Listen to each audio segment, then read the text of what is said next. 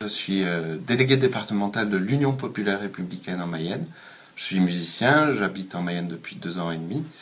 Et j'ai adhéré à ce parti, à ce mouvement provisoire politique, euh, parce que je voulais le soutenir et faire connaître ses idées.